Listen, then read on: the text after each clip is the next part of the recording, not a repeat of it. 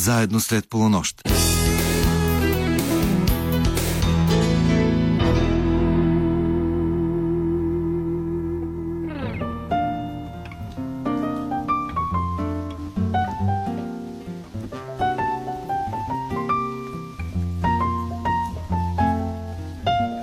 Добра нощ, уважаеми слушатели!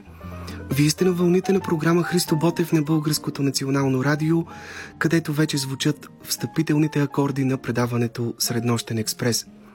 Екипът, който ще работи за вас в следващия час и половина, включва редакторът Ивайло Стефанов, музикалният редактор Тошо Йосифов и звукорежисьорът Марина Димова.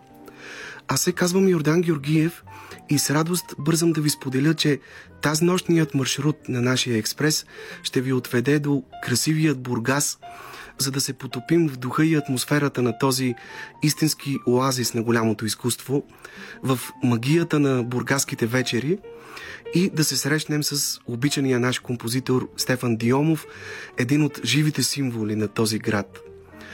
Ще поговорим за автобиографичната му книга с заглавие Белите и черни клавиши на моя живот, за невероятния му усет към мелодичната песен, за легендарните негови състави Тоника, Тоника СВ и обединената формация Фамилия Тоника, както и за страстта му към пътешествията, отвела го до едни от най-екзотичните кътчета на планетата и дала му възможност да се докосне до немалка част от природните чудеса на нашия свят. В минутите след 1.45 ще чуете поредното издание на рубриката Запомнете това име, в което Весела Бабинова ще ви срещне с актьора и певец Руши Виденлиев. Разбира се, днес в цялото предаване ще звучи музика дело на композитора Стефан Диомов, песни на съставите на Стефан Диомов и започваме с първата написана от него песен. Тя се нарича Балада. Това е песента, с която група Тоника печели първа награда на младежкия конкурс за забавна песен в София през 1974 година.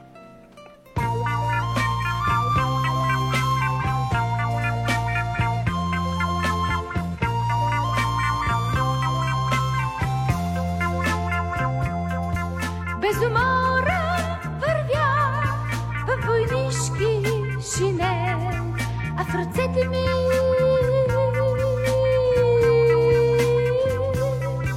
като малко дете мен заспива светът, този крехък наш свят. Този толкова млад, този толкова стар, свят без край. Този, този Свят от песни и игри, свят от грижи. И тъмнината плесна. и светът аз откривам, че земята болна сега. По земята е добра, пак огнища димят, черни птици снова нощта. Господа, генерали, този нощ ви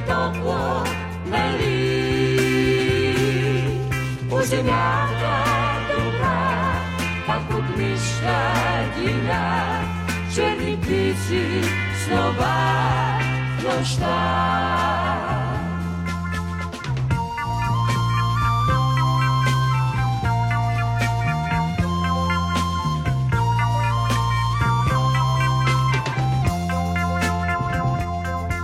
без умора вървя във войнишки шинел, а в ръцете ми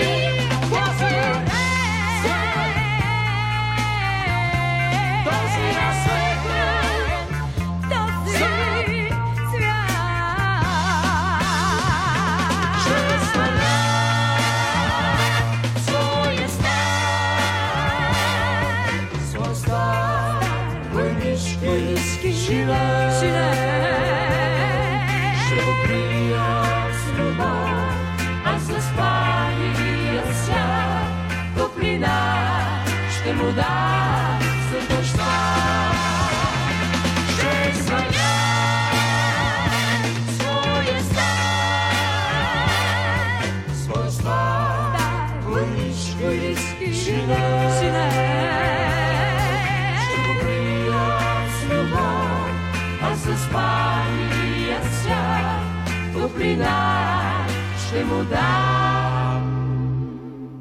След нощта.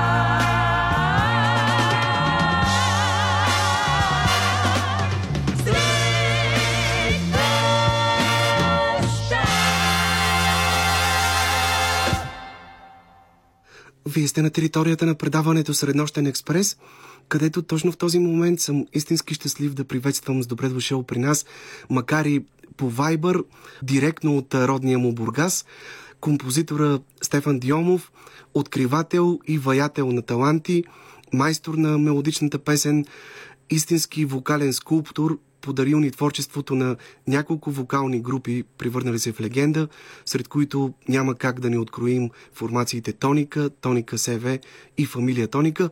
Господин Диомов, надявам се, че се чуваме. Здравейте! Чувам ви, да, чувам ви. Здравейте! Много ви благодаря за анонса, много. Аз ви... Само да не ме наценявате. Не, разбира се, сигурен съм, че това е не, което се споделя от нашите слушатели. Към всичко това, което изброих преди малко, трябва да добавя и че вие сте автор на една изключително ценна и увлекателна автобиографична книга в два тома. Тя се нарича Белите и черни клавиши на моя живот. Това заглавие е прекрасна метафора, която е валидна, може би, за всеки човек, тъй като всеки от нас е преминал и през радостни мигове, и през изпитания, през различни върхове и спадове. Но това, което ми се иска да ви попитаме, белите и черни клавиши ясно, но кои бяха диезите и бемолите във вашия живот? Кол- колко богат на диези и бемоли е той? Колко е богат на онези полутонове, които изграждат нюансите, които са всъщност солта и цвета на живота, който живеем? Е, че хубав въпрос. Ами аз малко неочаквано посегнах към белия лист, за да опиша историята си. Бях потикнат от мои приятели, окоръжен от мои приятели. И най-неочаквано това се превърна в пътешествие към самия себе си. Увлякох се от обстоятелствата, които са ме изградили, които са ме съпъсвали пред моя живот. И вярно, имаше бяло-черно и много сиво и много пастрота в моя живот. Ако трябва да го изживея пак, едва ли ще направя някаква корекция. Живях един доста интересен, изпълнен с положителни и отрицателни емоции живот. Мисля, че... Така че Да. аз, да, Да, мисля, че още в първото изречение в книгата споменавате, че всъщност вие сте изтърсакът в, в семейството. Да. По този повод си спомням, преди около десетина години имах щастието да разговарям с големия актьор Наум Шопов, светла му памет. И тогава той ми каза нещо, което истински ме впечатли. Той каза, хората се раждат по най-различни поводи. Някои случайно, други идват измъчено в този живот, сякаш са изхвърлени в него. А аз бях поканен да дойда на този свят. И го обясни последния начин. Той е бил четвъртото дете в семейството, най-малкото. И когато е трябвало да се роди, майка му вече е била на 37 години, една доста рискова възраст за раждане на дете. Но Да, те, да. те са го искали толкова силно, че той казва, аз просто бях поканен да дойда на този свят. И имайки предвид, че вие също сте изтърсакът в семейството, най-малкото дете, Да, да. като че ли си мисля, че тези красиви прозрения на Наум Шопов биха могли да бъдат съотнесени към вашия живот. Сякаш е трябвало да се родите, сякаш е имало някаква мисия, която е трябвало да свършите в този свят и затова сте дошъл в него, а всички знаем каква е тази мисия.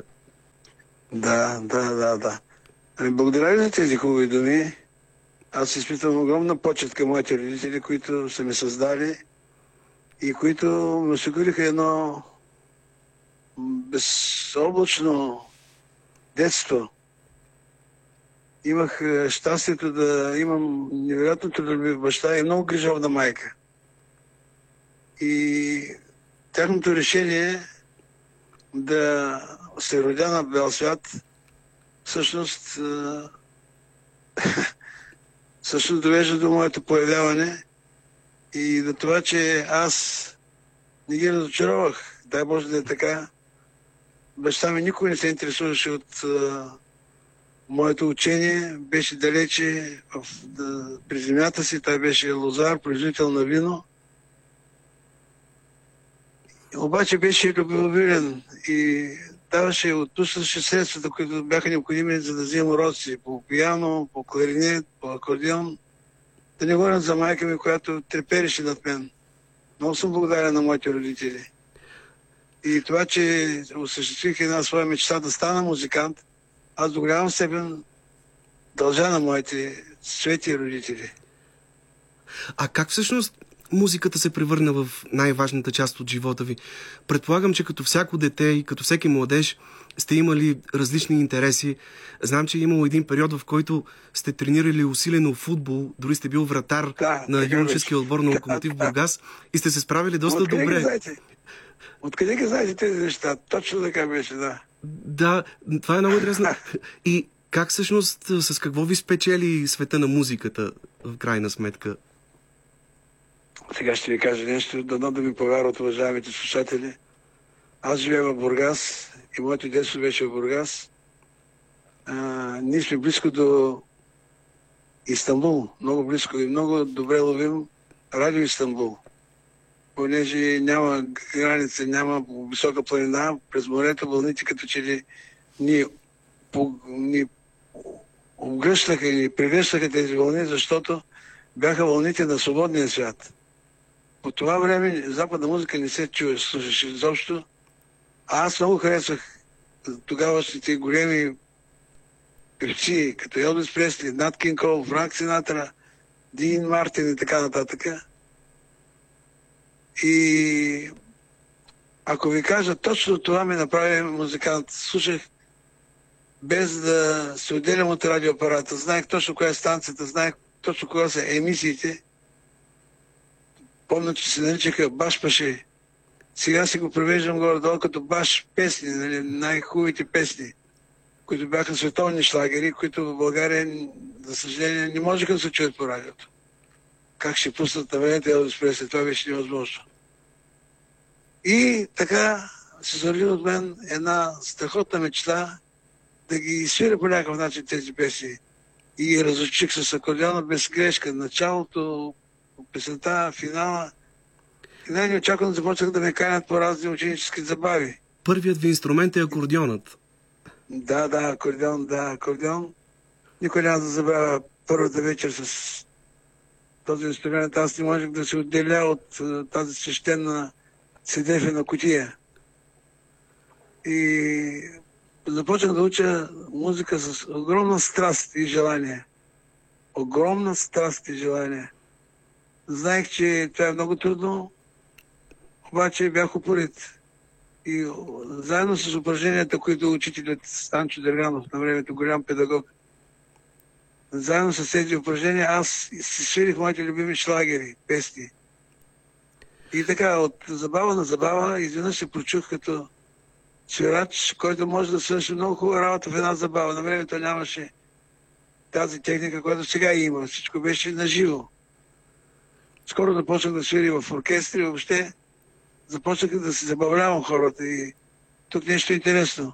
Моите съученици като че ли ме съжаляваха, защото аз не танцувах, няма гадже. Не можех да флиртувам както те. Аз бях закотвен зад акордеона и свирих ли свирих. И те ме съжаляваха, но нямаше защо, тъй като удоволствието да ги забавлявам останалите беше върховно удоволствие за мен. И така ще останах до, ден днешен. Аз обичам да занимавам хората с истории, с вицове и с музика най-вече. От това изпитам огромна, огромна радост. В същото време важно е да кажем, че вашият братовчет Митко Гергинов е бил солист на оперетния театър. Ама, Баща ви също е пеел така в домашни условия. Тоест, имало е някакви традиции, на които стъпвате и в а, семейството. А колко ми изненадате? Откъде ги знаете тези неща? Ами, слушал съм различни ваши интервюта, прочетох Браво и книгата с много голям интерес. Да, браво на вас. Точно така е. В моят род нямаме кой знае какви музиканти, но баща ми, светла му памет, пееше псалми по време на религиозни празници.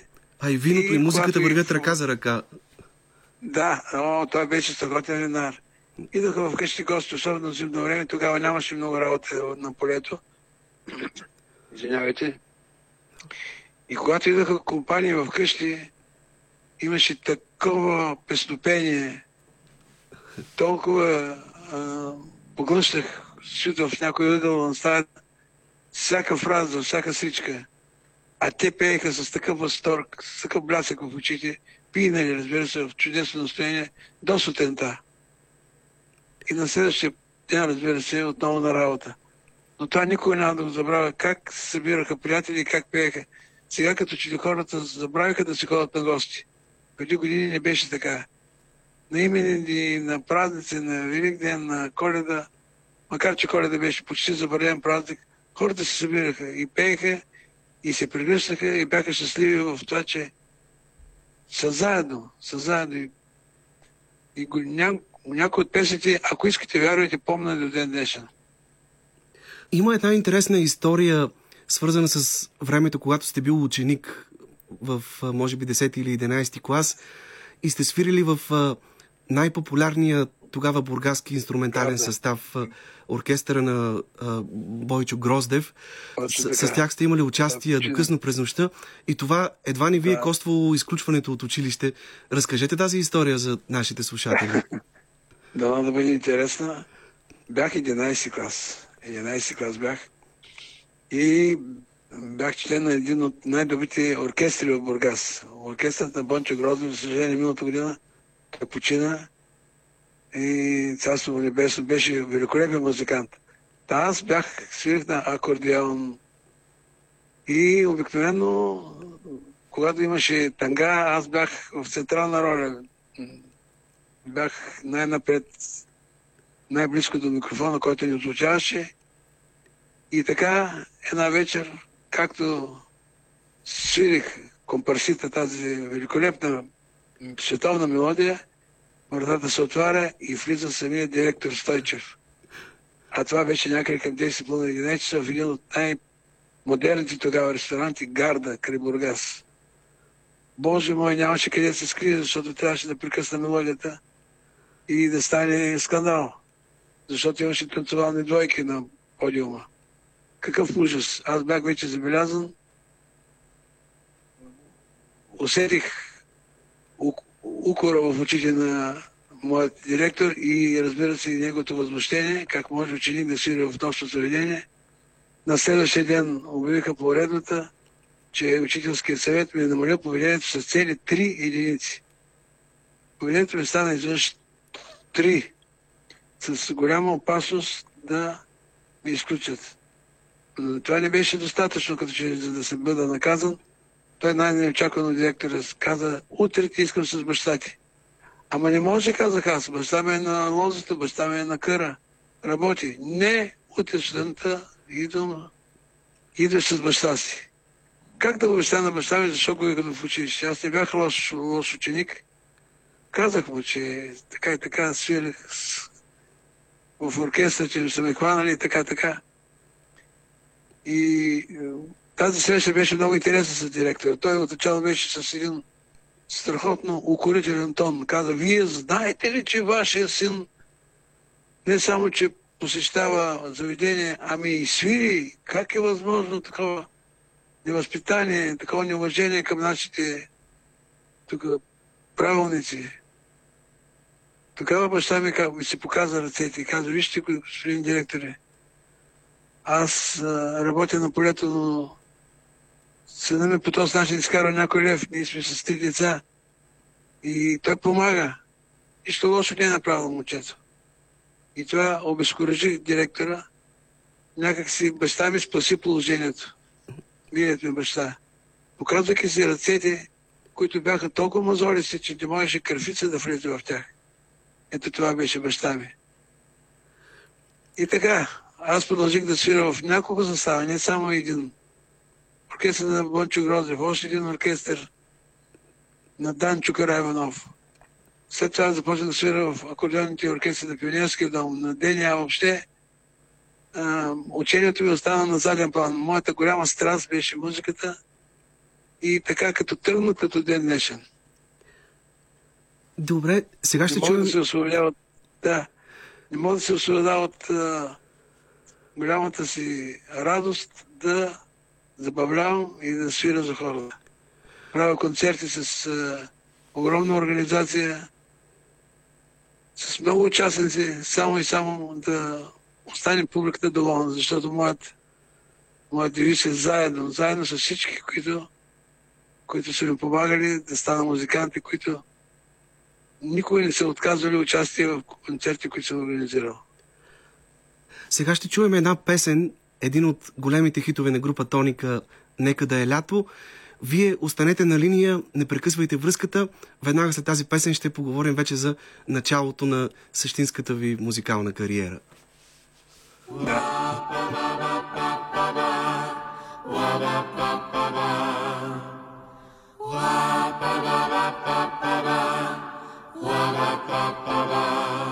Нека да е лято, само да е лято, топло и зелено, като горски мър, да строи тревата,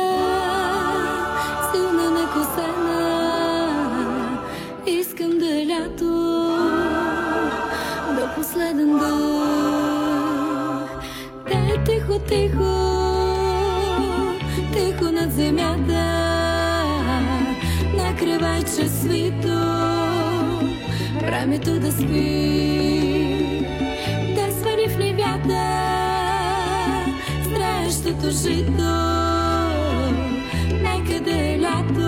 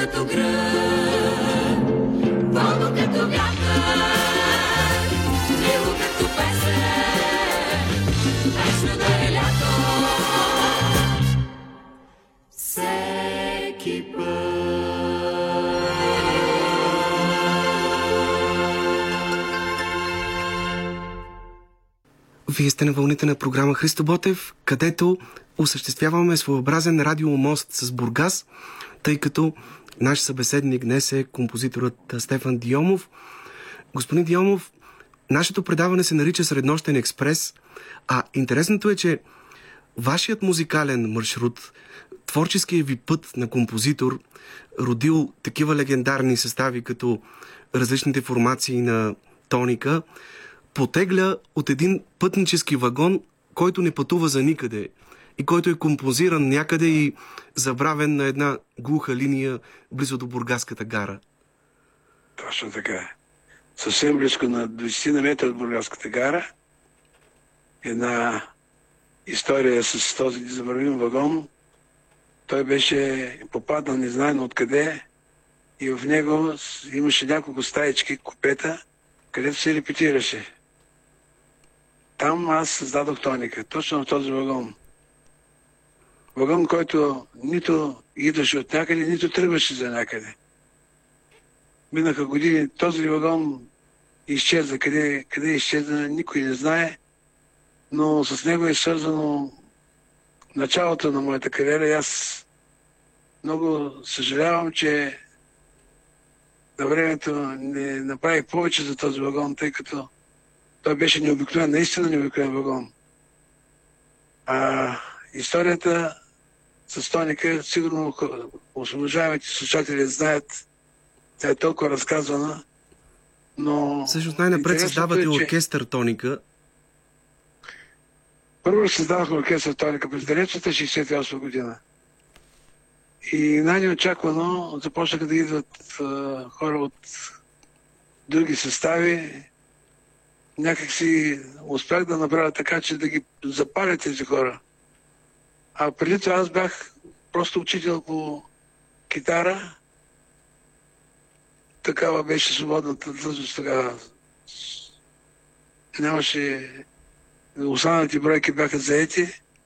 Към дома на Станаха транспортните които- работници в Бургас. Това на транспортните работници град Бургас. Точно така. Да.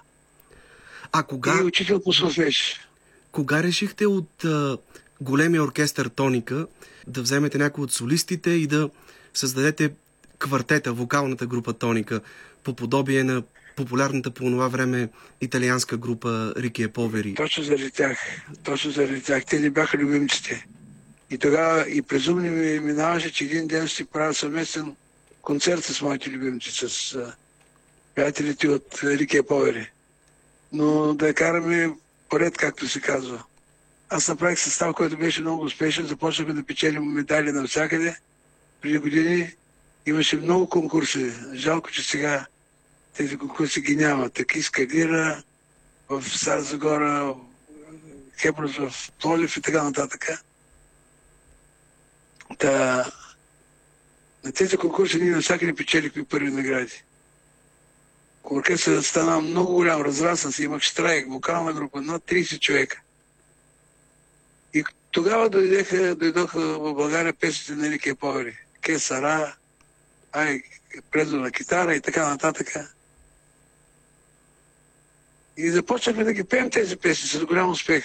И тогава решихме, че бихме могли да направим нещо подобно на Рике Повери. Без изобщо да не ми призума, че това, което правим, ще се разположи чудесно в това време и че хората ще поискат да слушат нашата музика. Така и стана. Някак си всичко идваше като по като по поръчка. Първо дойде Ева, след това Гого, станаха гаджета, оженихме ги, след това дойдоха и тенорите. Липсваше Лисичето, обаче и тя се появи след едно мое обсъдно издирване. Най-красивата абитуриентка на. Бургас. Точно така. Беше толкова красива тази сия. Боже, какъв ангелски глас имаше и колко красива беше. И тя попълни липсващото парче от мозайката. И стана един чуден състав с много хубав облик, външен, те бяха красавци всички, и с много хубав звук. И започна магията. То, казано е, че апетитите са яденето. Малко грубо казано е точно така. Или по-точно казано в този смисъл, а, влечението ни да направим всичко това идваше от успеха. Невероятна сила дава успеха на един творец. Всъщност, Невероятен стимул на успеха. тогава, в началото, когато започвахте, имахте ли идея, минаваше ли ви мисълта, че след толкова време вашите песни ще продължават да се пеят? Вече Не. повече от 40-45 години. Че, например, Не, един неразделен клас ще бъде любима песен и на днешните абитуриенти. Ма моля се, никой не съм го мислил. Честно, честно, честно, кръста ми, никой не съм мислил, че нашите песни ще станат на 40-50 години и още ще се пеят. Да, никой не съм мислил. Аз знаех само, че трябва да работим, че трябва да се усъвършенстваме, че трябва да правим все по-добри концерти, все по-добри песни. Голямо разочарование изпитах от неуспешните, защото имахме и такива концерти, поради лошо звучение, поради някоя друга причина не всички концерти не бяха успешни, обаче ние не се отчаявахме, бяхме ентусиасти. Не е банална тази дума. Пред нас тази дума беше изпълнена със съдържание. Истински ентусиасти. Всъщност, Тичахме, нямахме, Да, Златният трофей ли беше първият голям успех за Тоника? да, да, да. Не, първи голям успех не беше Златен трофей. Първи голям успех беше един конкурс, който организираше Пенот Славчев, леко му пръст. Младежкият национален конкурс за забавна песен. Там никога неизвестните бургазли от Тоника Бургас най-неочаквано се явиха с една песен, която, с която открихте тази вечер. Да, песента Тя е много актуална сега с тази, с тази война проклета в а, Украина. Тази песен е много актуална. Войнишкият генералите, шинел. които, Да, да, за генералите, които им е топло и за тези, които са в бомбоубежищата. Боже мой, колко трагично и колко контрастно и ужасяващо е всичко това. Та тогава изпяхме тази песен. Публиката и- и- избусна, избухна в аплодисменти и най-неочаквано тази песен взе първа награда. Това беше нашия първи голям успех. И тук е нещо комично. А, трябваше да почерпа с наградата. И почерпиха, ма май, аз най-много се почерпих. Напих се дяла да го вземе. Напих се и не мога да се прибера вкъщи от щастие. И най-неочаквано бях изоставен да се прибирам сам с такси. Такси нямаше. Тогава беше към 12 години са послед нощ. И аз седнах на една пейка край паметника Александър Невски. И съм позаспал. И ме разбудиха полицаи, милиционери тогава. И ми поискаха документ за самоличност. И ми казаха как е възможно да спа на пейката. И тогава аз им казах, аз съм един щастливец, спечели първа награда и им показах наградата, един, една прекрасна статуетка. И те ми простиха. Тази статуетка спаси положението. И ми казаха, как да се тръгате веднага, помогнаха ми да намеря кола да се прибера. Както и да е. На такива неща. После е златен търфей, боже мой, какъв успех имахме с Ладолин, с Нека да е лято, когато при малко прозвуча. Имахме голям успех наистина. всъщност, И да, вие казвате, че има песни, които се раждат буквално за един миг, но има и такива, които, Да. за които е нужно време да озреят, да се избистрят Да, като добре отежалото вино. И песента Нека да е лято е прекрасен пример в това отношение. Песен, музика на Стефан Димитров и стихове на Миряна Башева. Но Точно спокойно така. можем да кажем, че вие сте Но. съавтор на песента, тъй като сте направили един на изключително вок- сполучлив аранжимент. А, а това да, Вокалният да развиеш е мой. драматургията на песента е изключително важно. Ние чухме преди малко какво многозвучие, какво многогласие. това е моя, моя дейност. Аз се гордея с вокалната аранжимент на тази песен, който много време го майсторих. Може ли да разкажа, ако тези, които не Да, са да, разбира се. книгата? Защото това е доста любопитно. На времето Златен трофей беше на две части. А, първата част беше някъде в февруари месец и се провеждаше в двореца на с- спортата в Варна. Там я представихме песента за първи път в доста неугледен вид, набързо направена. Песента нямаше никакъв успех и се програми между капките като резервна песен. Горки и Стефан Димитров отидахме да чакаме за резултатите. Първа песен е никоя се, втора трета, 12 минути, нашата песен я няма. Какъв, какъв шамар? А бяха положили толкова труд. И тък му се бяхме отчаяли, когато казаха, че има а, допълнителна резервна песен и това е нашата песен Нека да е лято. Представете ли си? Резервна песен. Само след няколко месеца работа повиках Стефан да му покажа новия си вокален аранжимент. Той ме прегърна. Каза ми, приятел, чу- чудесно, няма никакви забележки. И в този вече съвсем променен вид песента се яви на Златен Орфей и спечели тогава не първа, втора награда, но това беше огромен успех, защото... Но първа награда не беше казах присъдена. вече, Първа награда не беше присъдена. Това беше едно време, което нещата бяха толкова объркани с този Орфей. Имаше политически закачки, политически отвявания, такива глупави. Стефан беше ощетен и с Ладоли. Ладоли беше абсолютно песен за Златен Орфей. И там не му дадаха Златен Орфей, дадаха ни първа награда, но няма значение. За, за тогава това бяха големи успехи. Златен Орфей беше много висок форум. И това всъщност закрепи позициите на състава. Ние станахме много популярни, започнахме много турнета из цялата страна и не само. И така до случата 80-та година, когато при едно отиване в Виетнам, нещата изведнъж се случиха Имаше там една история с един хотел, глупава, обаче на времето режима не прощаваше и състава беше разформирован, за съжаление. Всъщност, Така че Тоника, едно от Тоника най-ценните... беше основан през... Да, слушай. А точно тук като продължение на вашите а, думи исках да кажа, че за мен едно от най-ценните достоинства на книгата, която сте написали е, че в нея не се притеснявате да кажете ето аз сгреших, това беше моя грешка, още ми е трудно да си простя. Нещо, което е достойно за уважение. В този смисъл, това, което е най-трудно да си простите и до днес свързано с музиката, отстраняването на Сия Бинчева от тоника ли е? Груба грешка моя, да, да. Това е една много, много груба грешка моя. Защото нещата бяха толкова да високо стигнали и аз изведнъж си помислих, че мога да... Тя историята с всичкото е сложна. Бяха са малко разглезили. Имаше няколко закъснения за репетиции. Това ме разгниви. Аз бях голям маняк. Безкомпромисен маняк и това беше моята голяма грешка. И след едно такова правление на всичкото, аз реших, че е време тя да се ходи и да замина с друго момиче. Груба, ужасно груба грешка. Само след няколко месеца аз разбрах тази своя грешка. И за жалост тя почти търсим. веднага заминава в чужбина и е нямало Да. как да я върнете после Аз, дори тя, 10 живее, да, тя живееше на улица Волгоград. Помня къщата тази, където живееше. Отдаем. Отидох с намерение да се извиня, да прегърна, да кажа, че съм сбъркал, да я върна в състава. Когато една съседка ми каза, всичко ли търсите? Ами тя замина за чужбина. Сякаш ми се подкосиха краката. Едва тогава осъзнах колко много съм сбъркал, но беше вече късно.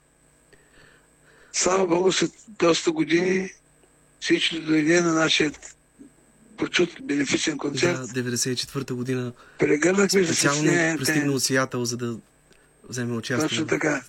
Отидох на летището да я посрещна, тя от хубава по-хубава. Така се прегърнахме, така се зарадвах един на друг, все едно, че нищо не беше случило. И направих един прекрасен концерт. А за тази жестока разправа с Тоника тогава след случая в Виетнам, имаше ли според вас политически мотиви? То всичко беше политика. Не само, че имаше 100% политика. Вижте, ако, ако и на уважаемите слушатели, искам да обясня, ако това, което се случва там, се случваше в наши дни, нямаше да направи впечатление на никой. Хотел беше ужасен, в който бяхме. Те отказаха да легнат на този хотел и поискаха друг хотел. Това беше цялата работа. Това беше. И в същото време понеже бяхме съпровождащи Тодор Живко делегация, се дигна толкова шум, че ние сме направили стачка. Действително те си изнесаха столите навънка и казаха, понеже бяхме преуморени, това е домесечно тежко турне в съротни жеги, огромни площади, трудности, трудности, трудности. Незгоди, защото все пак тя е трудна страна беше Виетнам, много бедна и концертите се осъществяваха по един много труден начин. А в същото време идваше огромна публика. Цели площади с 5-6 хиляди човека, ако искате вярвате. Сядаха направо на земята, с един дочени дрехи бяха. И хората ми просто не издържаха. Казаха, не, стига толкова, дайте ни по-добър хотел. Дойде представител на нашето посолство, дойде а, тяхен зам министър на културата, стана голям скандал и ни върнаха в, България. И понеже ние бяхме към войски на Министерство на Строителни ще да войски. кажа, да към строителни войски, изведнъж станахме неудобни за властта и състава беше разформирован. Нева беше добрено да пее, освен няколко заведения, които ги разрешаваха да пее, състава беше разформирован и аз трябваше или да се върна в Бургас или да направя нов състав. И понеже бях упорито момче, реших, че не мога да се завърна в Бургас толкова безславно и тогава направих огромен конкурс и създадох Тоника Себе. Това е историята на Тоника. Сега ще чуем една песен именно на новия състав Тони Касеве, една от любимите ми песни, която се нарича Обич, след което ще продължим разговора с вас. С удоволствие.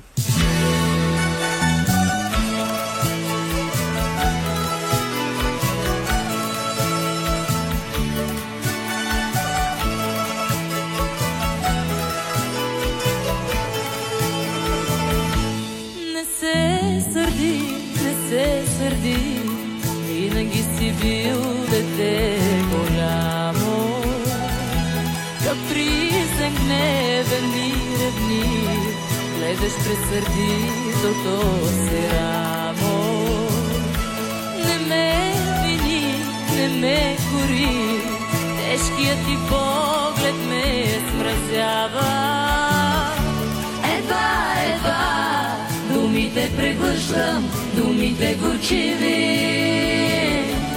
Едва, едва, ни те отминава, ни немилостиви. Лук изумявам, щом те видя, от любов изгарям. От любов изгарям, цяла те изпивам, жаден се оставам, жаден се оставам. Не се сърди, не се сърди, винаги си бил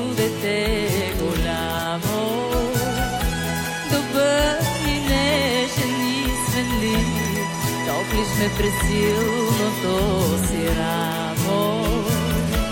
Не ме виниш, не ме кориш, светлият ти смях ме напоява.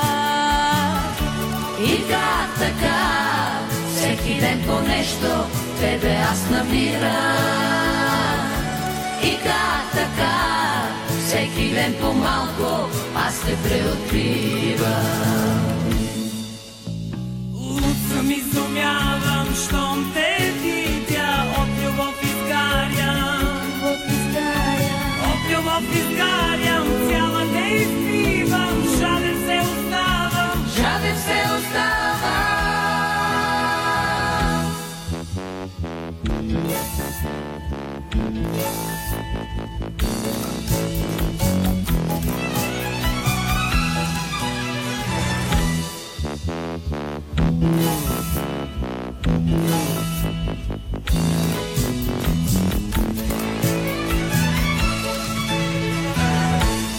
ме виниш, не ме кориш, светлият ти смях ме напоява. И как така, всеки ден по нещо, тебе аз намирам. И как така, всеки ден по малко, аз те преоткривам.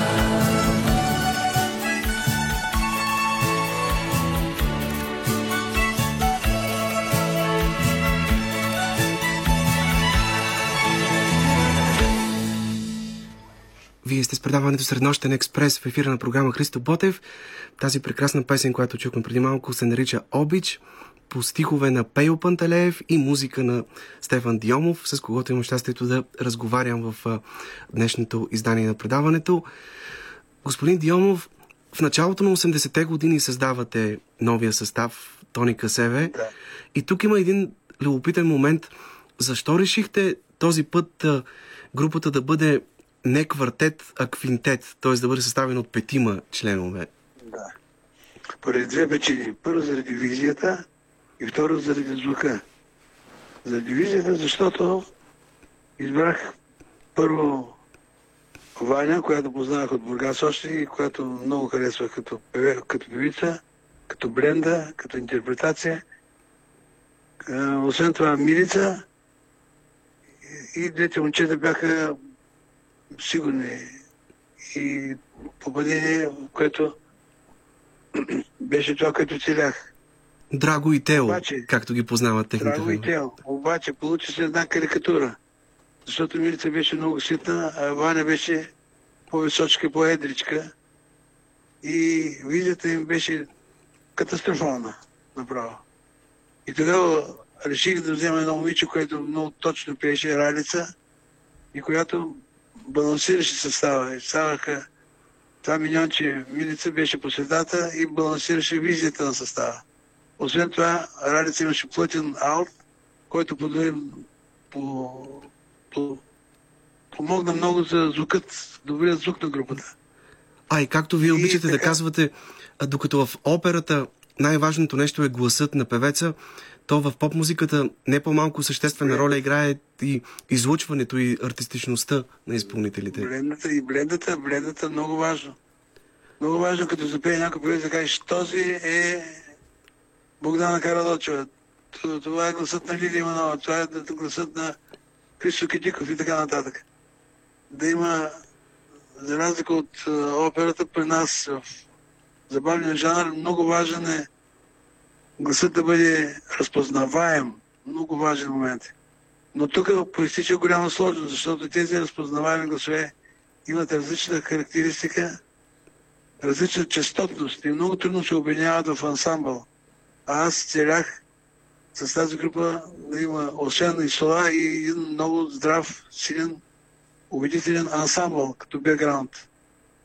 И това осложняваше много задачата на нас. Вече бях научил в разпределението на гласовете и мисля, че успях да комплектовам така тези гласове, че да звучат и компактно, когато са заедно, и а, индивидуално, когато пееха самостоятелни сола. Трудна задача, но мисля, че се справих. Освен това, вие Това, винаги търсите многозвучието, но без то да е за сметка на мелодията. Да. Как се постига Много често, това? Ами с майсторлък, да ни прозвучи самохвално това, като ви споделям, но много трудно е да правиш така вокалите, че многогласието да ни отдави мелодията. Защото има много често такива случаи. А, мелодията да бъде така развита, че да се допълва от бекграунд вокалите, а не бекграунд вокалите да дават мелодията. И обратното, трябва да се даде възможност и на силата на общото вокално звучение да бъде истинска, да бъде въздействаща. Нещо, което е голяма изторлък. И аз съм се учил от западни състави, колкото съм можал съм откраднал, в хубавия смисъл на думата. Всъщност, И все пак... можем ли да говорим за диомовско звучение в българската музика? Нещо, което е ваша запазена марка. Тъй като вие сте си изработили специална техника за, за подреждане на гласовете, за многогласието в различните регистри, което е разпознаваемо. Така е, да, така е. И когато отида на някой конкурс и да журирам, и като чуя някой песен лошо аранжирана, винаги викам, обичам да правя разбор след всеки, всяко прослушване. И винаги викам човекът, който е зад аранжимента. И съм му показал грешките, защото много е тънка тази линия, линията да има и сола, и вокални, и общи, ако щете, и х- смесите и с огромни хорове. И какви ли безобразия съм слушал на неус- неуспешни аранжименти, точно поради тази причина, когато не може да се научи точната мярка, точната граница, точното съотношение между глас и бекграунд. Тънка работа е. Радвам се, че в по-голямата част от моите песни съм успял. Имам несполучливи песни, признавам се го, но те бързо отминаха и останаха забравени. Ярките песни остават. Хубавата песен остава, въздействащата песен остава. И това е моята награда, че доста от песните, които направих на времето, останаха и много често ги слушам и се радвам и си казвам, че трудът ми не е отишъл на празно. А можем ли да кажем, че докато песните на първата тоника звучат някак по-остро, по-агресивно, то тоника Да, СВ вече се отличава с едно по-кадифено звучение, най-вече заради е гласа на. Ваня, а и на останалите, Да. и на Милица, и на всички останали в групата. Точно така. Значи първата тоника звучеше по-шикозно, по-остро, по-фрапиращо даже. Заради гласът на Ева, който беше много драматичен, и заради острината бленда на, на Иванчо, на Иван Христов. И той горкия вече не е между живите. Както и да е. Тази острота на гласовете допринасяше за звучността на цялата група. Докато при Тоника СВ гласовете бяха много меки и на Ралица гласът и на Драго, особено на Ваня Костова. И така споменаваме вокал Ваня Костова, скоро ще стане една година, откакто така неочаквано тя не напусна, но такова се Да, светла и памет. Светла и памет, да, беше голяма певица. Вие често сте споделяли, че любимата ви дума е заедно. Да, Може да, би да, да. това е причината тази песен на Тоника СВ един неразделен клас да е толкова обичана от много хора, тъй като Хората дори и подсъзнателно, колкото и да се делим и противопоставяме един на друг, всъщност всички мечтаем да сме заедно, да сме обединени, да бъдем като един неразделен клас, въпреки че Точно това не се случва много често в живота, но го има като някакъв блян, като някаква недостижима мечта в подсъзнанието ни. Ами това е моята любима дума и не случайно концерт, който направи по случай моята 70 годишна, така го нарека Хайде заедно. Хайде заедно, защото сами сме за никъде. Това е прекрасно послание. А, имахме големи проблеми с съставите отделните. Не всичко вървеше по мет и масло. Имаше конфликти, които са неизбежни. Едно семейство двама човека понякога има конфликт, ако остава при мен, където събират толкова много хора на сцената. Но тези конфликти винаги ги потушавахме по някакъв начин, защото песента беше по-силна от нас. И винаги си казвахме, хайде заедно, хайде заедно. Особено след този бенефис, който направихме през далечната 94-та година в Бургас и в София. Бенефис, който събрах всички състави. Домино, той не беше мой състав, състав на Гого, но беше копия на Тоника. Добро копие на Тоника. Така, така събрахме се Тоника, Тоника Севе и Домино. Направих един фантастичен концерт, с който и на самите нас доказахме, че най-силни сме тогава, когато сме заедно. В книгата пишете, че хубавата песен е като погледа на красива жена, която те среща в мъглив и тъжен ден. А вярвате ли, че песните могат да лекуват? Дори сега в контекста на тази пандемия, от която Ами, надявам се, че най-после излизаме. Вярвам, разбира се, че една хубава песен може да промени мислите ти, да те направи по-добър. Особено ако тази песен е хубава песен, песен, която е достигнала до тебе, песен, песен, която те прегръща, която те успокоява, която ти дава настроение да живееш. Велико нещо е песента. Но само тогава, когато е истинска песен, защото има много песни, които минават край тебе и ти оставаш безучастен, все едно, че не се е случило нищо. Това е лошата песен, която те заобикаля и не, не те прегръща. И обратно, хубавата песен е тази, която те хваща за раменете, раздръсва те, тази шамарче ти удря, която те обича, която те успокоява, която ти дава усмивката на деня. Умирам за хубави песни. А как реагирате, огромна- когато... Как реагирате, Да. когато други групи изпълнители правят кавър версии на песните на Тоника, а и на вашите песни? Ревнив ли сте към собствените си песни или се радвате, че... Как толкова се радвам. пеят. Скоро в София се проведе конкурс, който беше наречен с песни на Стефан Дялмов. Такава, такъв комплимент, комплимент беше направен от организаторите. И чух 24 деца, които, които се състезаваха с- кой, кой да изпее по-добре моя песен. Какъв комплимент? Боже мой, аз бях със сълза очите по време на целия конкурс. И беше много трудно да определя кой най-добре изпълни песента, защото това бяха деца между 10 и 18 години, някои от които изпълниха песните блестящо, особено една трудна песен Звезда на Ваня Костова. И момичето, което изпълни тази песен, взе голямата награда. Както и да е. Това ми достава огромна радост, разбира се. Аз се радвам много, когато чуя и песните си променени, не като оригинала.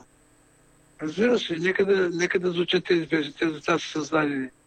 Не ревнувам, напротив, толкова много се радвам, когато чуя своя песен. Тази, когато е изпълнена не както трябва. Като казахте Не деца, ядосно. като казахте деца, вашият внук Божидар пее прекрасно. Вие вече написахте да, няколко да. песни за него. А миналата година направихте един изключително трогателен дует между него и внучката на Ваня Костова, Ванеса. Ванеса. Да, да, да, да. Много хора се посълзяват, когато гледат в интернет техните изпълнения. Ами да. Този концерт, който направих миналата година по повод кончета на Ваня на 1 септември, е качен в YouTube и се, сега се е гледал над 100 70 хиляди гледания има, което ми е такава радост за мен, защото този концерт беше направен с много любов, с много старание. Беше сполучив концерт. Не само, беше искрен концерт. вълнуваш концерт. И много се радвам, че хората така го възприемат сълзи на очи.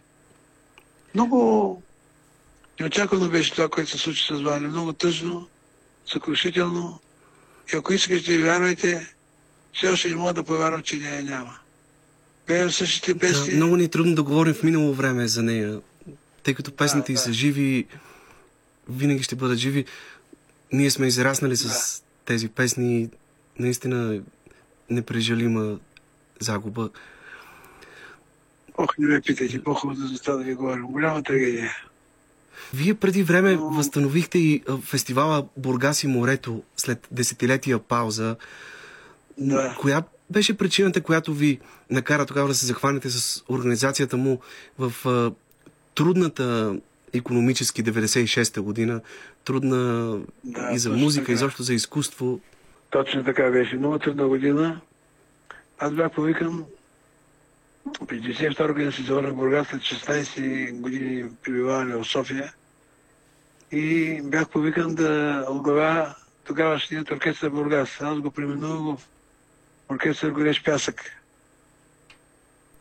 Защото ще да има претенции за името, както е, това са подробности. И този оркестър доста добре стъпи на краката си една усилена концертна дейност, станахме компонира състав на Георги Христов, на Неля Рангела и така нататък. И да, и очаквано, приятели казаха, Дионов, вече трет, трета година го няма този конкурс Бургас и морето. Тогава вече и неговите трудови хора. И понеже съм бургазлия и понеже обичам моя град, се заех с тази задача да възстановя конкурса. Отидах при кмета, казах по моята идея, отпуснаха ми много скромни средства, обаче конкурсът беше възстановен. И веднъж възстановен той тръгна. И благодарение на този конкурс родиха толкова много хубави песни. Една от тях е Ах, морето. Нека да разкажа за нея. Той е толкова пикантен и сладък този случай. Тогава открих и Тони Димитрова като певица. Ах, морето е песен на Стефан Димитров, а, Стефан Маринов, извинявам се. Той донесе песента и ми каза намерим изпълнител. Аз му казах, изпълнителът е ясен. Имам едно ново момиче, което ще изпълни прекрасно тази песен. Нарича се Тони Димитрова. Тони разучи песента, представя на Бургас морето. Помня, че на първото тогава, тогава летен театър не беше покрит. И валеше дъжд. Валеше лек, лек дъжд, като роса. И хората бяха с чадъри една голяма шарна черга представляваше публиката на първият тогава възстановен Боровя се морето. Аз бях ужасен обаче от един факт. Публиката не ръкопляскаше. Казах, тук има нещо. Защо? Защо? Толкова хубаво беше. Защо публиката не ръкопляска? И после се досети, като погледнах към тях, ами те държаха всички чадъри в ръцете. Как да ръкопляскат? И тогава се случи нещо пак любопитно тази много хубава песен на Тони, която аз много харесвах, беше класирана едва на трето место. Виждате ли колко, колко по, понякога са измамни тези конкурси. Те много често не определят истинската песен победител. Но трето место, трето место, Тони се радваше много на тази трета награда. Само след няколко години тази песен Ах морето стана едва ли не химн на Черноморието колко превратности предлага съдбата. И като си говорим за Бургас, за морето, си мисля, че не случайно преди време големият композитор Борис Карадимчев в едно интервю ви беше нарекал българския маринист по отношение на забавната песен. Едни от най-хубавите Да, песни да. за морето сте написали именно вие. Сега обаче ще чуем още един хит, една песен, която дори и ние на нашия абитуренски бал пяхме с много любов. Песента Здравей, как си, приятелко на фамилия Еха. Тоника, след което ще останем още няколко минути с нашия гост Стефан Диомов.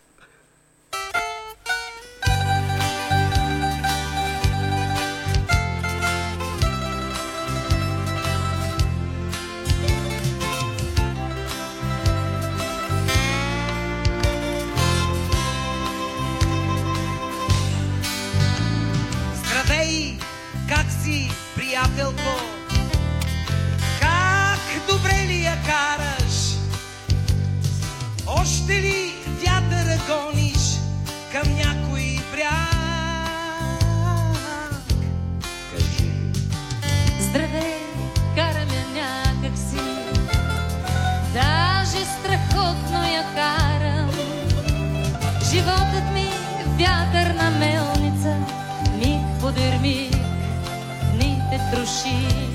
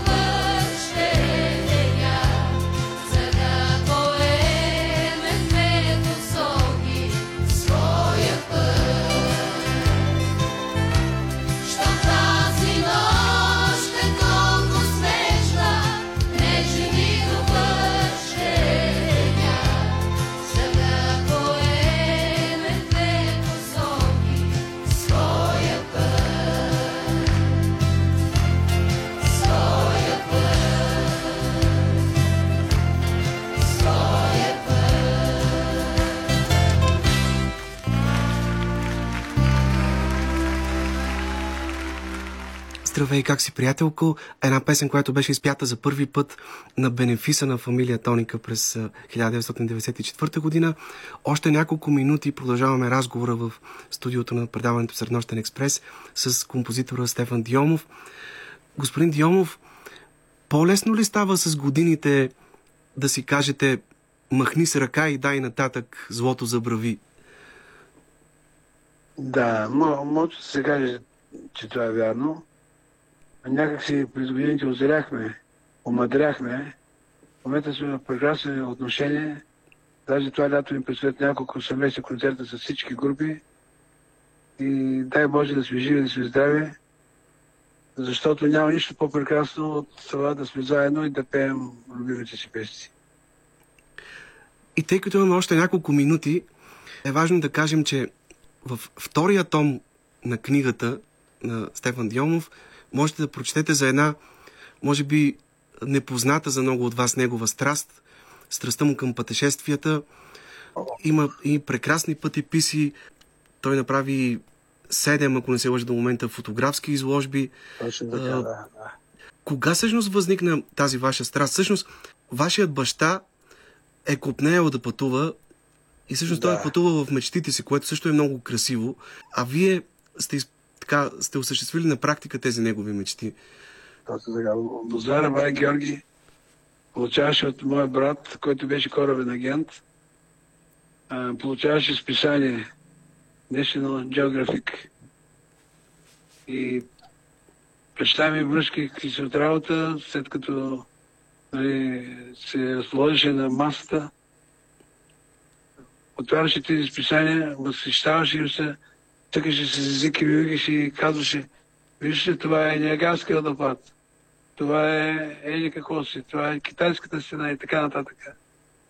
Изпитваше възторг от а, четените фотографии и като че ли купнееше да отиде по тези места. Никой не отиде, разбира се. Тогава имаше желязна завеса, първо, второ. Той беше толкова ангажиран с лозата си, над които трепереше, че и през ум не му минаваше да, да пътува. Пък и нямаше кой да го пусне на времето. Знаете какво беше. Та, да, правилно казахте, че аз изпълних мечтите на баща си. От малък обичам да пътувам. Аз направих няколко, и да снимам, разбира се, направих няколко черно-бели изложби като ученик, които бяха доста любителски. Намирах време за това да хода по екскурзии, най-вече Пирина и Лила. Направих първата ми изложба беше за водопадите в България. Сега тези снимки ги имам, те са толкова незрачни, толкова любителски. Обаче говоря за моята отдавнашна страст към снимката. Снимката е един запечатан миг, но понякога може да разкаже много повече от хиляда страници. От хиляда часове. В книгата има описани пътешествията ви до Тач Махал в Индия, до Мачо Пикчо в Перу, не? норвежките Къде? Над 80. Кения. Над 80 държави се посетила, да. А, Мен особено ме впечатлиха разказите ви за трите големи водопада, да. които вие наричате симфония от падаща вода и изумителен така, спектакъл. Точно така, точно така. И Ласу. Най-прекрасният водопад. Такива гледки, които спират дъха. Там, доколкото знам, сте се разхождали с лодка, буквално под а, струите на От- падащата от вода. Да, да, да, изумително. Вързвате много здраво за лодката, тя е с много обемен ловен кил, не може да се обърне никога. И в лодката бяха към почти от 40 човека, не над 40 човека бяха здраво вързани. И лодката попадна под огромните убийствени струи на водопада. Започваш да крещиш като луд. Там няма приятел и неприятел. И хората се крещат в лицата, като го живели. Невероятно е, просто е невероятно. А случва ли ви е се състояние. тези невероятни природни картини да отключват музика в а, душата ви, да отключват мелодии и звуци? Ами да, да. Аз много обичам музиката на Перу, тези пюрански флейти. И много често в моите песни пюранската флейта взима участие, защото е невероятно топъл и любовилен музикален инструмент. Китарите на Венецуела, на Перу, тромпетите на Мексико, всичко това толкова ме вдъхновява и толкова а, бих искал да присъстват в моите песни. Защото, да, имам и гайда, имам и български инструменти, обаче аз поглеждам на целия свят като мой роден дом. Искам от всичко да взема, да го поднеса, да го преработя през моето съзнание, защото няма нищо по-прекрасно от това да, да пътуваш и да докосваш чудесата на света. Те не са никак далече тези чудеса на света. Сега само човек да има желание да ги докости. Протягаш ръка и си там. Какво да говорим за сафаритата, които преживях в Африка? Боже мой! Докосвах се до дивата природа, безпределната савана. Да, аз Вие това ми се искаше да ви попитам. Коя мелодия е по-красива за вас? Грохотът на водопадите или тишината на саваната? И едното и другото. Гледай колко хубаво казахте, поздравявам и ви благодаря. Грохата на водопадите или тишината на саваните. Прекрасна метафора. Ами да, това е чудото на природата. Тя може да те разтресе със своите чудовищни звуци, гледките, които гледах в саваната, борбата между живота и смъртта на дивите животни и разбира се тишината на, на саваната. И разбира се гледката към Килиманджаро, която е невероятна. Въобще на този свят има толкова прекрасни неща, толкова прекрасни. Жалко, че не мога да обходя всички. Малко преди пандемията, аз бях по чистико бил билет за далечна Аляска и щях да отида. Обаче пандемията ми справи, че две години не пътувам никъде и това ме прави много тъжен. Но не сте се отказал. Не сте се отказал да Не, осъществите ще тази ваша цел. Не съм решил още къде, но ще отида и на всяка цена ще се наслоня на прелесите на този свят, които са наистина не, не подвластни на, а, на, на умът, на сърцето. Просто това, което, което виждаш, можеш да го преди само с една дума. Да, да, да, да загубиш ума и дума да, да притегнеш дъх и да се кажеш, е, не може по-хубаво това да, да ми се случи, да, да се заресявам подобна гледка. Клетката на водопада Виктория, на Тач Махал, Боже мой, какъв храм, какво чудо, на Гранд Каньона в Штатите, вече казах на Саваната, Кавказ, къде не, къде ли, аз ходих много от чудесата на света и, и съм още толкова желаеш да продължа да пътувам. Жалко, че вече съм на възраст и трябва да внимавам, защото все пак едно такова пътуване е съпроводено с много неприятни преживелици, като например в Перу. На два пъти получих тежък припадък от липса на кислород. Нямах кислородни апарати. Други неща също са имало неблагополучие, трябва да се внимава. Но и не трябва да се стигне на едно. Човек трябва да пътува. Светът е толкова прекрасен, толкова а, са добри хората по света. Не, не говорихме за тази война. Тя е отвратителна, защото е война. Нищо по-ужасно няма от войната, нищо прекрасно няма от мира и от това да пътуваш и да прегреш света. Маестро, аз ви благодаря искрено за този разговор. Приключваме с една ваша песен, написана за групата Пете сезона. Още едно ваше откритие, тези прекрасни млади изпълнители. Песента Полуноще, която спечели фестивала Бургас и морето преди няколко години и която е още един прекрасен пример за това, че, както вие обичате да казвате, капакът на пияното ви все още не е затворен и се надявам, че от тук нататък ще продължавате да пишете още хитове и да вдъхвате надежда, любов, тъй като вие нямате мрачни песни. Всичките ви песни са свързани с красотата и носят много светлина. Благодаря ви искрено за този разговор и на добър час във всичко, което ви предстои. Бяхте много любезни с мен и много подготвен, за което искам да ви благодаря. Много рядко давам интервюта с толкова подготвени журналисти като вас. Благодаря ви искрено. Надявам се някой ден и на живо да се срещнем и да бъдете гост в нашето При предаване. вас, при вас ще дойда на бегом. Благодаря ви много. Стефан Дямов, гост в предаването Среднощен експрес.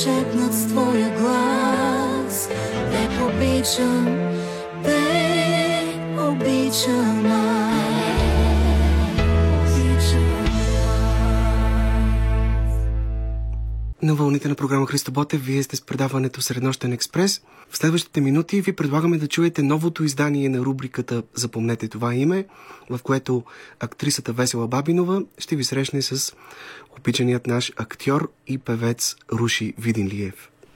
Здравейте, уважаеми слушатели! Аз съм Весела Бабинова, а това е рубриката Запомнете това име. Много се радвам, че и тази вечер сте избрали или просто по случайност сте оставили радиото и слушате нас. Мой специален гост тази вечер е Рушен Видинлиев, когато може би познавате от много години като актьор и певец. Здрасти, Руши, и наистина много ти благодаря, че се съгласи да бъдеш мой гост тази вечер и да отговориш на няколко въпроса пред нашите слушатели. Здравей, весела и здравей на драгия слушател. Добре, нека първо да те попитам. Ясно е, че може би с това ще започнем. В момента ние заедно с теб снимаме в един сериал, който се казва Мен не ме мислете. А, той се излъчва всеки четвъртък и петък по BTV от 8 часа. Ти играеш главната роля на адвокат Мартин Касимов. Как се чувстваш вече толкова време да снимаш тези серии с този екип, всичките колеги, актьори, режисьори, оператори? Интересно ли ти е? Приятно ли ти е? Съжаляваш ли, че се захвана с такъв дългосрочен проект? И радваш ли се на отзивите на публиката, които по-скоро смеем да кажем, че са позитивни? Ами, за първи път ми се случва да снимам сериал и се потъва много в това нещо. Почваш да живееш с целият екип. И както и в живота си има спадове и пикове. Някои дни са много приятни и смешни и се забавляваме, други са по-сложни и трудни, чисто технически. И така.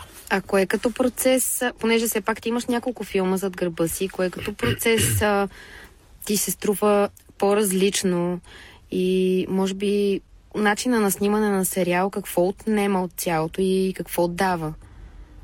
Е, темпото е различно. Снимането на сериала е с много по-динамично темпо. Имаме да снимаме много за кратко време, докато във филмите разполагаме с повече време, с повече репетиции, повече така изграждане на сцените и образите. В сериала това бързо темпо ти тренира мозъка много добре. Mm-hmm. А, но съответно и губиш възможността да експериментираш и да пробваш различни неща. Да не би да говориш за моментите, в които имаш адвокатски сцени в съда. Там експериментираш ли? Не. Експериментирам с търпението си и с търпението на другите, които трябва да слушат милиони лапсуси. А, как се чувстваш сред всички колеги, тъй като все пак, както споменахме, ти си снимал наистина в няколко филма, нека да кажем за нашите слушатели, Цветът на хамелеона, 18% сиво, снимка с юки. И не само, но все пак тук си партнираш и с доста хора, които са и театрални актьори. И може би за първи път с голяма част от тях се срещаш на терен, така да го кажем. Те как те приемат? Приемат ли те като равностоен на тях или малко го има това, че бе, той е певец и... Я не знам, трябва да ги питаш тях. Е, ти не го ли усещаш? Не, не го усещам, но винаги съм се чувствал много добре около актьори, може би от всички професии. Най-ми е приятно с а, актьори. А, да общувам. А тук на терена на мен не ме мислете как ти е? Имаш ли си, имаш ли си любимци? Подтиквам те да кажеш, нали? Че ти си ли? Да. Ами не. Нямаш. Никой не харесвам. А, как мислиш сега, има ли към те очаквания, особено може би от женската аудитория, да правиш нови албуми сега вече като те виждат в а, актьорска светлина, понеже ти наскоро имаше и концерт и на 8 март и преди нова година беше sold out, имаше страшно много хора. Има ли все още някакси това желание на публиката да, да продължава да идва на твоите концерти, да иска някакви нови парчета, да слуша нещо ново? Ти имаш ли такива пориви да записваш изобщо нови песни, албуми и така нататък? Или изобщо не ти е до това? В каква посока се намираш в момента? Ами, така, аз мисля, че поп музика принципно се прави от млади хора. И аз и така си почнах кариерата с поп музика, защото бях на 20. И сега, независимо, че продължавам да се занимавам с музика и правя концерти, то по-скоро е като празник на това, което е било и то как отговаря на там, където се намираме в момента. Mm-hmm. И не се чувствам длъжен да правя албуми и песни непрекъснато, както новото поколение в момента, заради интернет и така нататък, произвеждат много бързо и често тракове. Аз някакси искам като пусна нещо, да е нещо, на което съм обърнал внимание повече време. А, и когато го чувствам, че е искрено, тогава го пускам. И в този момент, понеже снимаме сериала, няма много време да се снимавам с музика, така че може би като свърши целият проект, тогава може да се замисля за ново парче или нещо от сорта. Иначе лятото ще имам концерти пък. Ако знаеш датите, може да ги кажеш сега на нашите не, слушатели. Не ги знаеш? Не. Хм. Срамота. Ам... Ти ще дойдеш ли? Да, разбира се. Била ли си ми на концерт някога? Естествено, за драгия слушател трябва да се каже, много е забавно, много е хубаво, много се скача, много се вика, много се пее, така че който не е бил да ходи. Но, добре, искам да те попитам, понеже ти в едно интервю каза, че за теб не е най-важен резултата, а по-скоро самия процес и някакси това е, което остава в теб като спомен.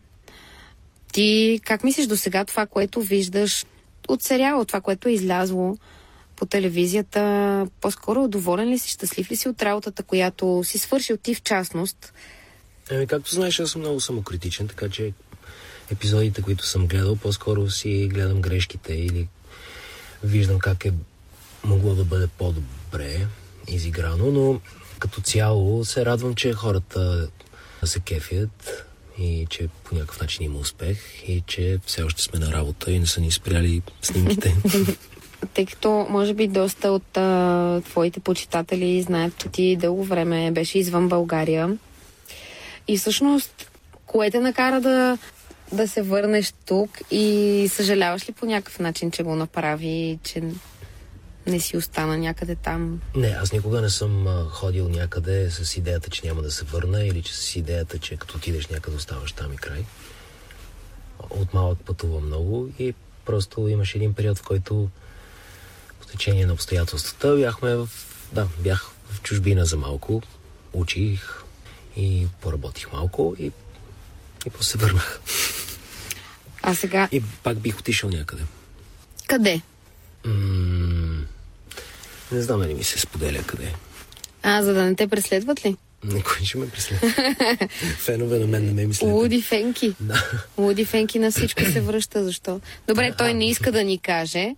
Няма да го пресираме. Но с една дума по-скоро не съжаляваш така ли? В смисъл не си от тези хора, които се връщат тук и започват да обясняват в там еди кое там си не е, е а тук така, колко е зле. а тук колко е зле. Да. Имаш ли го Е, този не, елемент защото, или... Защото на човек, ако му е зле, ще му е зле навсякъде. Ако му е добре, ще му е добре навсякъде. И навсякъде има и зле и добро. Не, много го обясних. Чакай, може би пак. Не и добро. И добро. Така, навсякъде има плюсове и минуси. И е важно човек как се чувства, а не къде е. Да, много добре казано. Честно да ти кажа, не знам, ти политически ангажиран ли си? Не. Изобщо. Не, няма да говорим сега за политика, дали си? Не бе, нямаше това да те питам. Добре. По политически ангажиран съм до там, че нямам доверие много на политиката и смятам, че трябва да се случи нещо много драстично и различно в начина по който възприемаме политиката. И да, не съм съгласен да има ни властни и богати хора, които да отговарят и да говорят за други хора, за обикновени хора, за нормални хора, които ходят на работа всеки ден. Окей? Okay? Нещо трябва, но едва ли аз имам отговора как точно трябва да се случи. Просто съм сигурен, че тази политическа система, в която целият свят горе-долу функционира, нещо... Не е тя. Нещо не е това. Ами добре, вижте, уважаеми слушатели, мисля, че това е един да кажем, сравнително добър финал на нашия разговор. Как свърши това, това разговор? Еми, не знам как да свърши. Аз направо ти вадаш ченгел думите от устата. Експерт по ти казваш, ти казваш по две думи, аз не мога да се захвана за нищо. О, се, за какво тогава искаш да ме... не мога, елата, ела да ми вземеш интервю. За какво, като не мога да кажа нищо? Айде намери някой друг. Ама аз това си го ползвам, просто... Не, това няма да го ползваш. Напротив, ще го ползвам. 10 минути сме говорили. Уважаеми слушатели, много ви благодаря, че бяхте с нас и тази вечер. Това беше, запомнете това име. Аз съм Весела Бабинова, а мой събеседник тази нощ беше Руши Виденлиев. За това ви казвам голямо благодаря, че бяхте с нас. Лека нощ, лека вечер, карайте внимателно, а ако сте си вкъщи, се завивайте през глава. Уважаеми слушатели, това беше всичко за днешното издание на предаването Среднощен експрес. От мен Йордан Георгиев и от името на екипа, с който работихме през последния час и половина, ви пожелаваме лека нощ и до следващата сряда след полунощ. Ах къде си, мое момче? Трябва да те срещна, не в сън и не в мечта, а тук и днес наяве. Ти, ти, знаеш ли ти, дългите ми нощи, сребърен стих, във въздуха се носи. Всеки миг нещо в мене трепти, вече те докосва. Щом те няма, мое момче, нека те измисля. Силен си с зелени очи, лудост в тях и насмешка личи. Усмихни се, мое момче, толкова красив си. Спри до мен, че живота тече, спри и отдъхни си.